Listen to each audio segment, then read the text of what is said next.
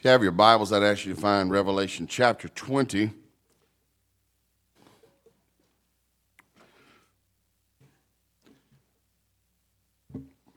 If there's anybody to be, uh, I don't know if blame is the right word, but that's the one we're going to use. If there's anybody to be blamed about not just tacking these four verses on to last week, it is me.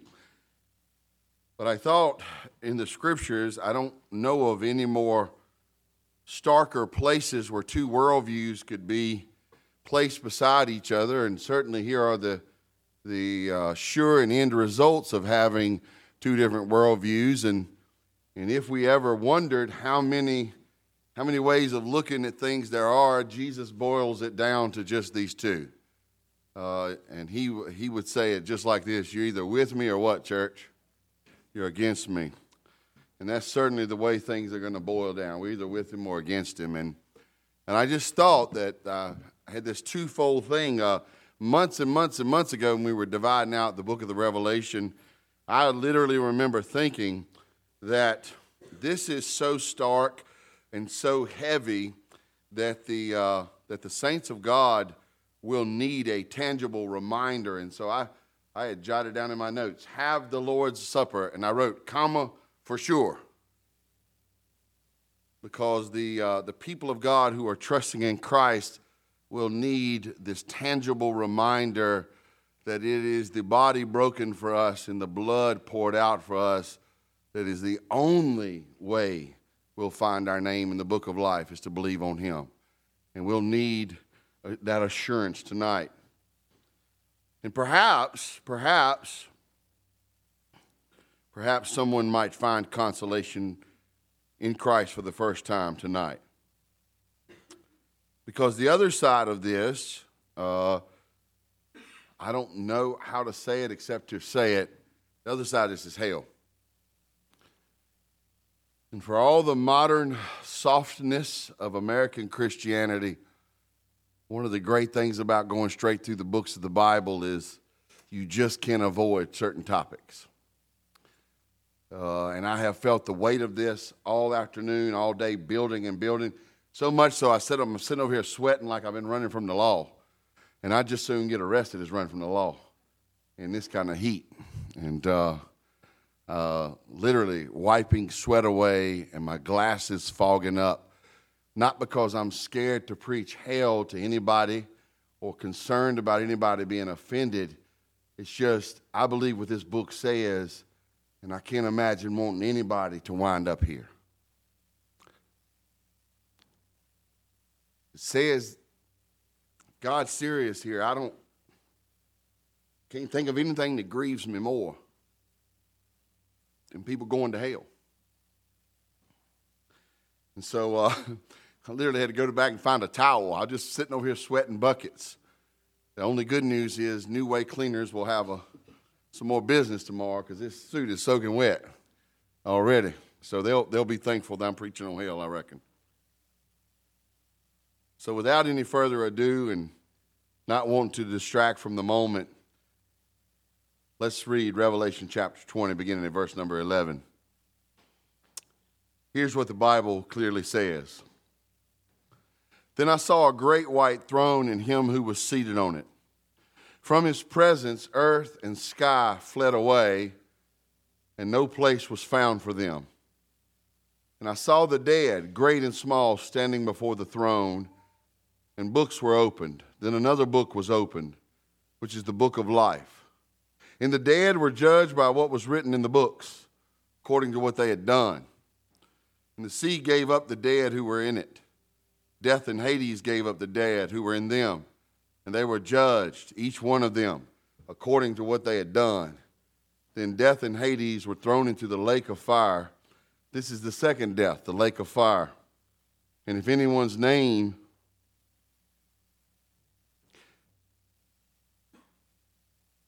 if anyone's name was not found written in the book of life, he was thrown into the lake of fire. Let's pray. Father, that we would tremble before the truth of hell. And would we delight over the truth of the book of life. buoy our hearts in the hope of the resurrection. And Father, do indeed give East Rock Community Church a burden for those who have yet to trust in Christ. In Jesus I pray, amen. Well, you might get a short sermon out of this. I might dehydrate and fall out. I don't have a lot of great thoughts, but I have some direct thoughts that I think are worth saying tonight. And the first one is this, is Jesus sits in judgment from a great, awesome, fearful throne. Now, why do I say all of this? Don't misunderstand at all who's going to be doing the judges. Judging, excuse me. I'll call your attention back to a passage we covered many, many months ago, John chapter number five. Just listen to these few verses as I read them to you. For the Father judges no one, but has given all judgment to the Son, that all may honor the Son just as they honor the Father. Whoever does not honor the Son does not honor the Father who sent him. That's tough talk, isn't it? Jesus is, is making a, a claim on divinity during his earthly ministry, and he's saying, like, uh, you know, you're really dishonoring the Father if you dishonor me. Uh, verse twenty-four, truly, truly, I say to you, whoever hears my word and believes him who sent me has eternal life. He does not come into judgment, but is passed from death to life. Isn't that good news? Amen. Somebody say amen in this place. Believe on Jesus and you pass from death into life. Hallelujah. He continues, truly, truly, I say to you, an hour is coming and now and is now here when the dead will hear the voice of the Son of God, and those who hear will live. For as the Father has life in himself, so he has granted the Son also to have life in himself. And he has given him authority to execute judgment, because he is the Son of Man. Now, l- let me see if I can give you all this in a real simple way. Adam, Adam, the first man, Adam was given dominion over the earth. Now, that sounds like royal language because it is. Adam was made in his flesh king over all that God had given Adam to survey. Adam abdicated. Adam abdicated because of sin. Adam abdicated because he did not watch over himself, and he did not watch over his wife, and he did not rule. And when he abdicated, it did not create a vacuum, but Satan began to rule. What Jesus did, what Adam lost in the flesh, Jesus came in the flesh, fully God, fully man. He released, he let go of the glory of heaven. He took on the flesh of man. He obeyed the Father perfectly, even all the way to the cross. And what Adam had abdicated in the flesh, God came in the flesh and won back. Let the church say amen. So when he says he is the Son of Man, what he's saying is, he never, ever once gave up his heavenly authority. Amen, church? But what he did was come back and won his earthly authority in the flesh back. And God has given him, the Father has given the Son the right to judge. And I don't want you, I don't want us to miss this. It says, saw a great white throne, and him who was seated on it. Who is him who was seated on it? The one who has been given authority to judge. It's not just pay attention to Jesus so that, you know, you'll have some sweetness in your life. No, this is who we will have to deal with.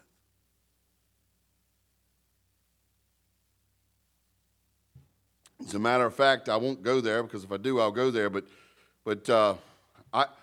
I, I love how, you know, Jesus says, hey, I'm not here for judgment right now, but I'm coming back to that. Here is the pronunciation of this coming back. And, and I want us to see something. No one will escape this judgment.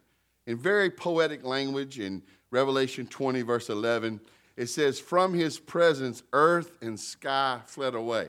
That's a really fancy way of saying nowhere to hide.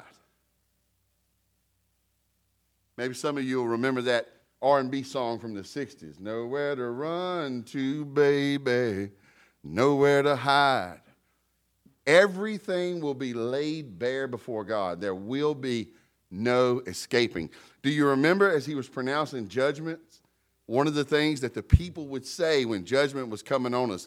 Hey, mountains, fall on us. Anybody remember that besides me? Mountains, fall, mountains. We would rather you cover us up than us have to face God. Whew. Wow, I, I, I don't I don't know about y'all, but I, I take those rocks falling signs seriously in the mountains. I do. You see, you know, possible rock falls. I I be looking at them. I'm driving like this. Because, you know, if one starts coming down the mountain, Tim's going to try to get out of the way, right? Could you imagine begging a mountain to fall on you?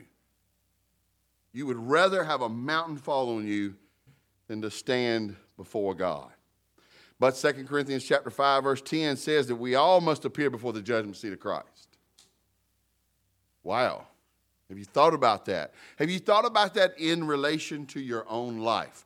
We all must stand before the judgment seat of Christ. That's heavy. Now, you want me to scare you? Yeah.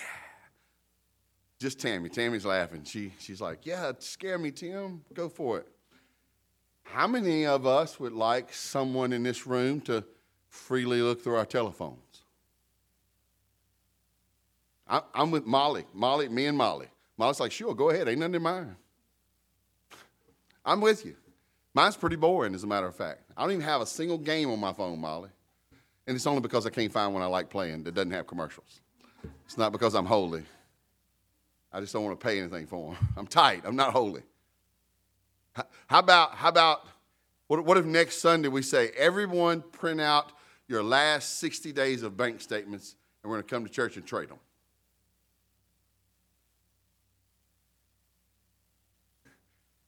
Who wants to do that? I actually, I saw, I'll tell you, it was Barbara. Barbara's going, me too, Barbara, right? Let's just be honest, okay? Let's all come to church naked next week. Okay, I don't want to do that for two reasons. I don't want to be seen, and Lord Jesus, I don't want to see a bunch of y'all.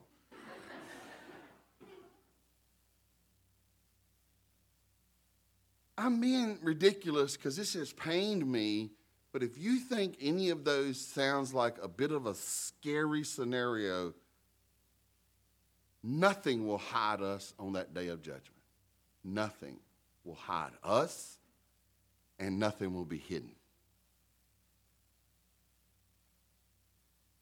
Does that, does that kind of get to anybody but me? Now, I have some consolation here. What is the consolation? Everyone will appear before the judgment seat of Christ, and that each person's going to have to give an account for things done in his body, according to Second Corinthians chapter five, verse ten. All right, but check this out. Check this out. Uh, this is, this is going to surprise any guests we might have. Any regulars already know this about me. I have gotten a lot of speeding tickets. I have. To my shame, I have. As a matter of fact, I saw blue lights the other day on Patterson Boulevard, and I said, man, I'm getting ready to get another ticket. And I thought, I wasn't even doing anything. And I pulled over, and the guy zoomed around, and I was like, praise Jesus, hallelujah. I was so happy. I was like, I was just doing like five over. Come on, man. But, you know, it's one, one over speeding, right? Well, I have this joke when I'm out on the interstate. When people don't want to move out of my way, I say, look, man, this lane's for people with ticket money. Get out of the way. All right? If you ain't got ticket money, stay out that left lane. Just get over there and go along at fifty-five miles an hour for the next one hundred miles as far as I care. But stay out the ticket lane. Let me through. I don't think we should ever flaunt the law. I don't. I don't think we should ever flaunt sin. But I think we ought to remember that who's being talked about right here are two kinds of people. People who are covered in Christ and people who are trying to cover themselves. And when people get called up before God, two sets of books are going to be open. One set are people who are whose names are found in the book of life.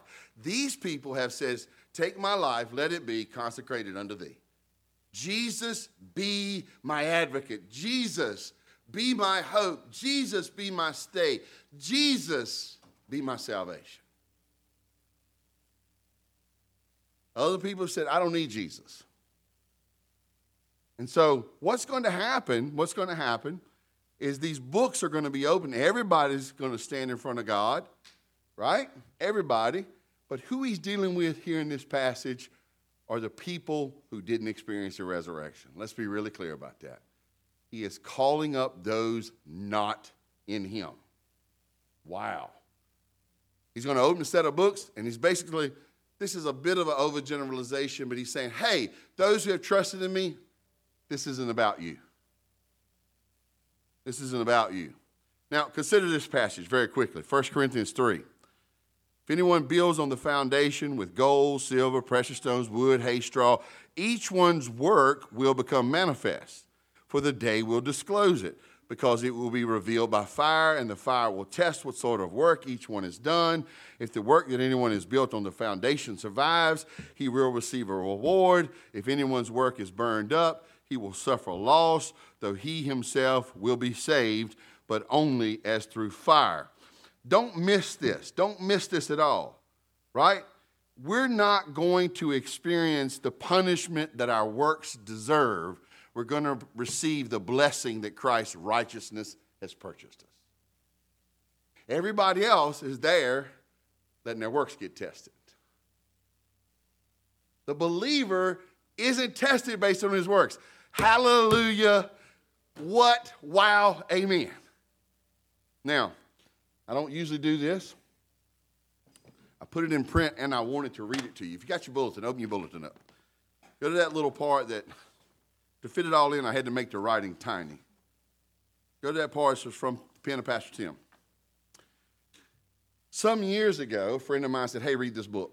And I, you know, I just went and got it. I didn't really want to read it.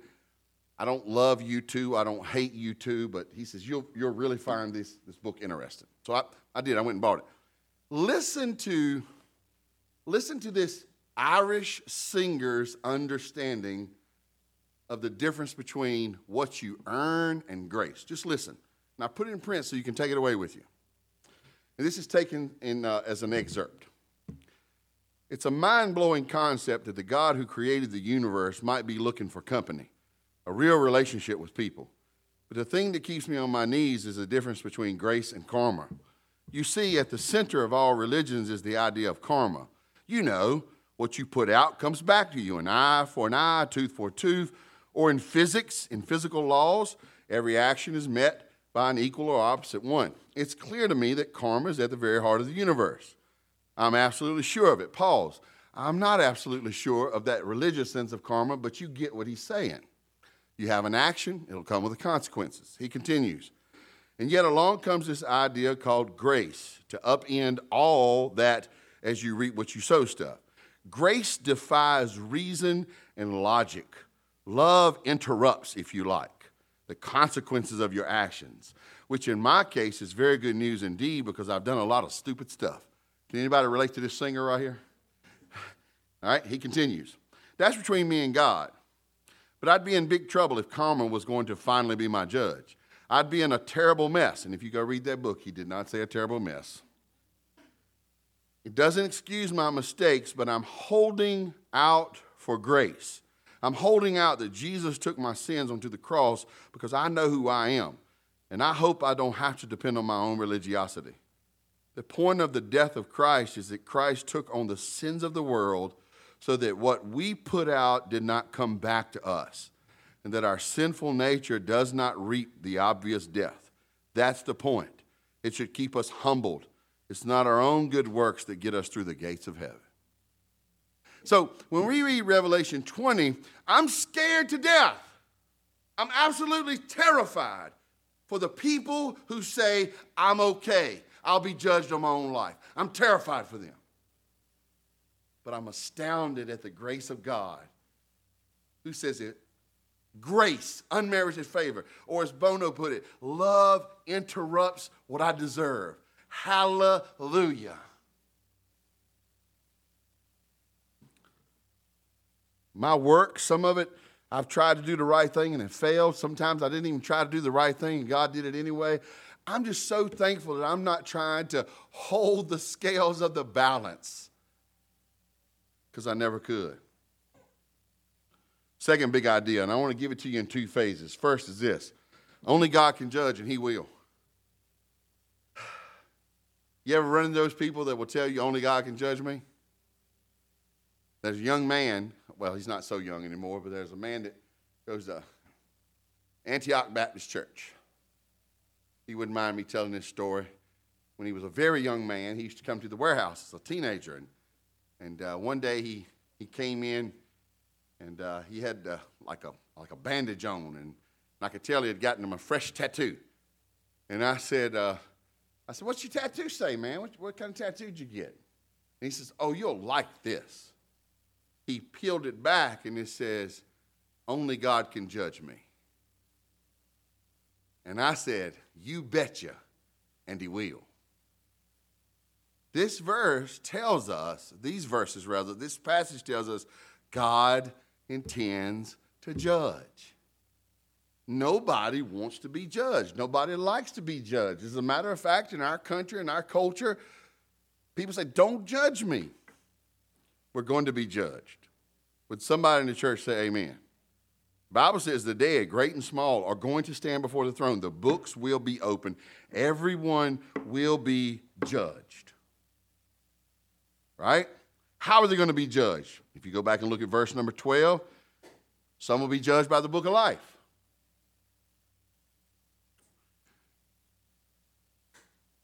I'll never forget, my friend, friend and I got backstage passes to A C D C. Not that I'm recommending that, young people, but it was a different time in my life, and you know, I wanted to shake all night long and stuff like that. I was back in black, and uh, we had also gotten this parking deal where we parked up really close to the stadium, and we were told to go through this door, and I didn't realize it, but I had pulled, I had my parking pass around my neck, and I was holding it up, and the guy put his hand on my chest. He stopped me. And I was at that phase in life where I didn't like anybody interfering with me, and I, I, I chopped his hand down. I mean, get your hand off me. And I was like, oh. I went in my shirt. He goes, okay, come on through. All right? I was showing him the wrong credentials. See, there's only one set of credentials to get you in heaven. I don't care how long you've parked next to, next to, uh, next to it. It's only one set of credentials that's going to get you in. It's being found in the book of life. So only, only God can judge. Amen, church? And he will. Now, those in the book of life will be judged by Christ's work, and those not in the book of uh, life will be judged by their own work. That's what the scripture says. The dead were judged according to their works. The dead are judged according to their works. And this isn't this sort of thing where people are going to get to debate their case. it's, it's very important to note that. This is not a debate. And I'll tell you, you can study this if you, and I think it's worth studying, like in Matthew chapter eleven. I don't even understand all this, but there seems to be degrees of punishment. But that's no consolation for me. Like, hmm, how much punishment will I get in hell? You're not with God. And if you want that reference, Matthew eleven, twenty through twenty-four is a mind-boggling passage to me. The Bible says the sea is going to give up its dead. No one will be able to hide in the sky or on the, ner- or on the earth. Everyone will be laid bare, and God will take a look at their works. In other words, if you're saying you can stand before God on your own merit, he's saying, okay, let's take a look at you. Anybody know the problem with this? None is righteous. See how many people knew that? None is righteous.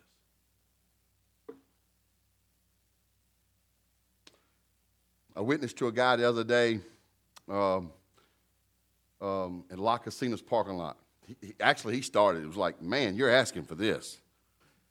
Because he kept saying to me, I know I do a lot of good. He kept saying, I know I don't go to church, but I do a lot of good. And I was like, is church the issue? He says, no, the issue is, do I do enough good?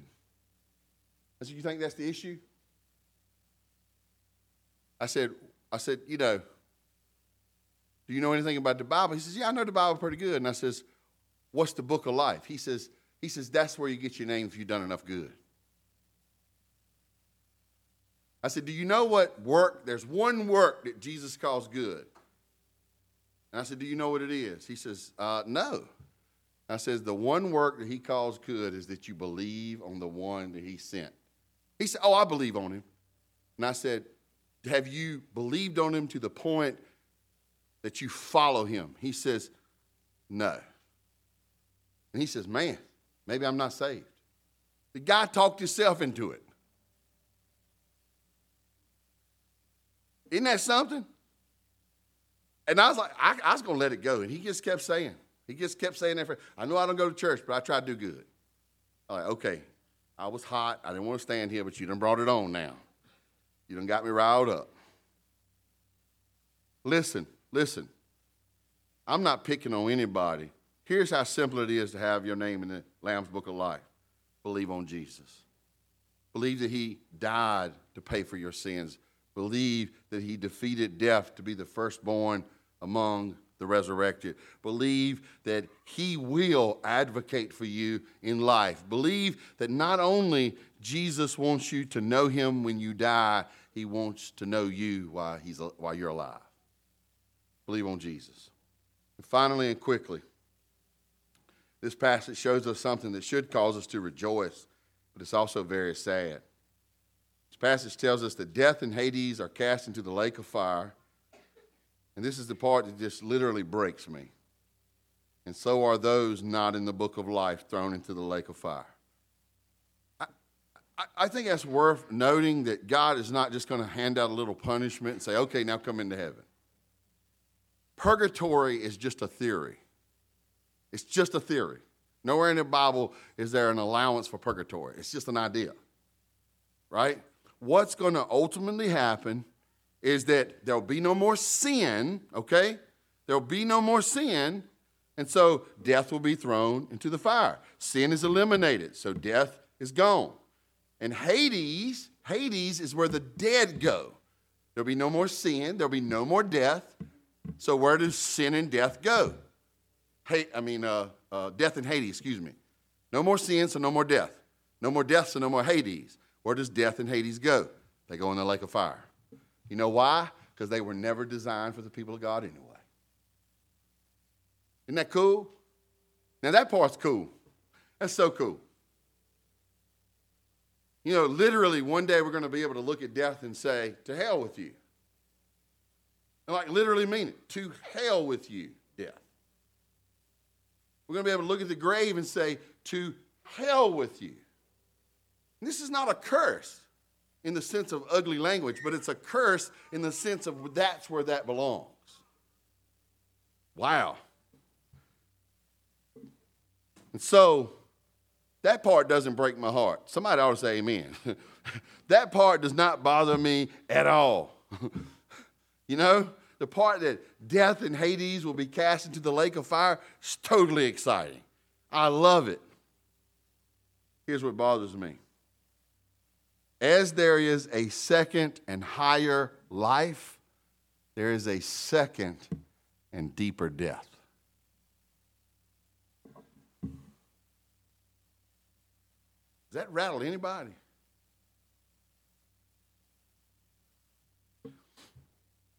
And as and as after that life, there is no more death.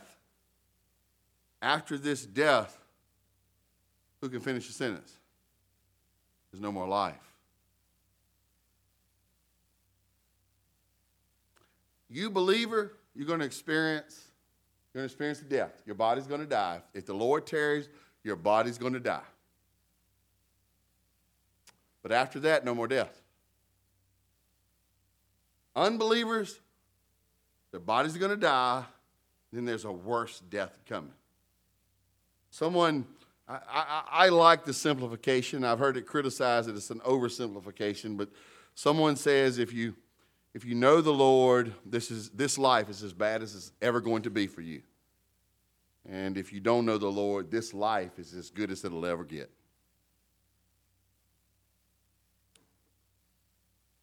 So there's a reason to rejoice. Death in Hades, what, what can we say to them? Without talking ugly, what can we say to death in Hades? To hell with you. We're not cursing. We're saying directionally, eternally, death and Hades cast into the lake of fire, away from the people of God, away from the new heaven, away from the new earth, away from the throne room of God, death and Hades cast out. Hallelujah. Hallelujah. I'm so excited about that. What I'm not excited about is there are people who I love who refuse Jesus, who will be thrown in to the deeper death.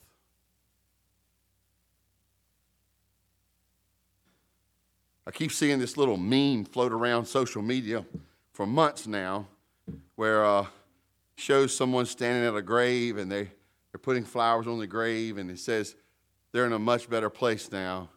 And then underneath it is another picture of, of hell. In other words, in other words, for some people who die without Jesus, they're not in a better place. Now, am I trying to bother anyone? To be honest, yes. I am. I'm trying to bother you just enough that you will hear the sweet voice of Jesus calling you to come. Am I trying to bother you when you think about people you care about? Just enough, just enough that we would get burdened enough to share the gospel with our friends and families, coworkers and loved ones. I believe we're not simply talking about this life and this death, but eternal life and eternal death. And I believe it's worth our attention.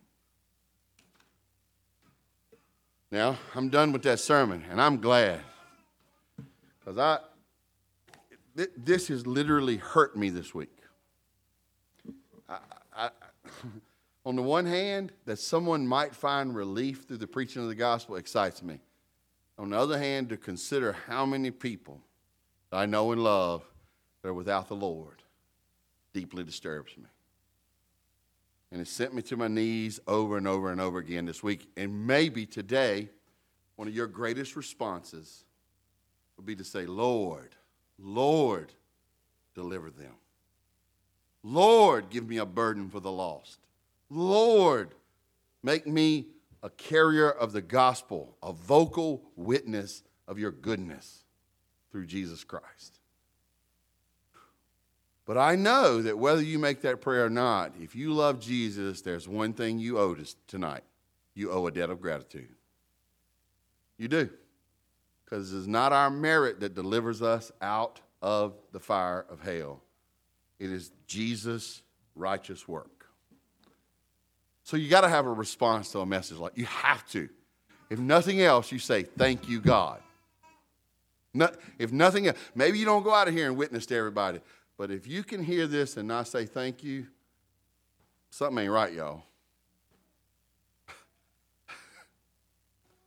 Last but not least, I'll say this. What's your relationship with Jesus tonight? Have you submitted to God through Jesus? Do you believe that what he did counts for you? And have you submitted your life to him as a disciple? The Bible says if you believe in your heart and confess with your mouth, you'll be saved. How do you know you actually believe? Because believing on Jesus changes your life. If you've believed and not, and you say, I believe, but you haven't been changed, you're fooling yourself. You're fooling yourself. And you're still living by your works, not his righteousness. Now, I know most of y'all in this room, you sweet, good people, but I don't know your heart. I'm not omniscient. I'm barely conscious today. I know I'm not omniscient. I'm not here to make you feel bad. I would like the Holy Spirit to comfort you And for some of us, he has to teach us to fear before he teaches us to relieve our fears, as John Newton said. So I'm going to pray for you, and we're going to sing a song. Then we're going to take the Lord's Supper. The Lord's Supper tonight is for believers to remember the shed blood, the broken body, and the goodness of God. We need consolation, so we'll take supper together. Let's pray.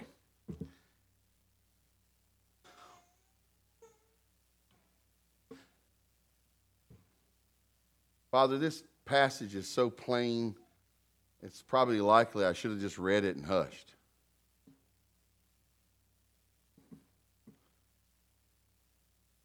We either trust you or we don't.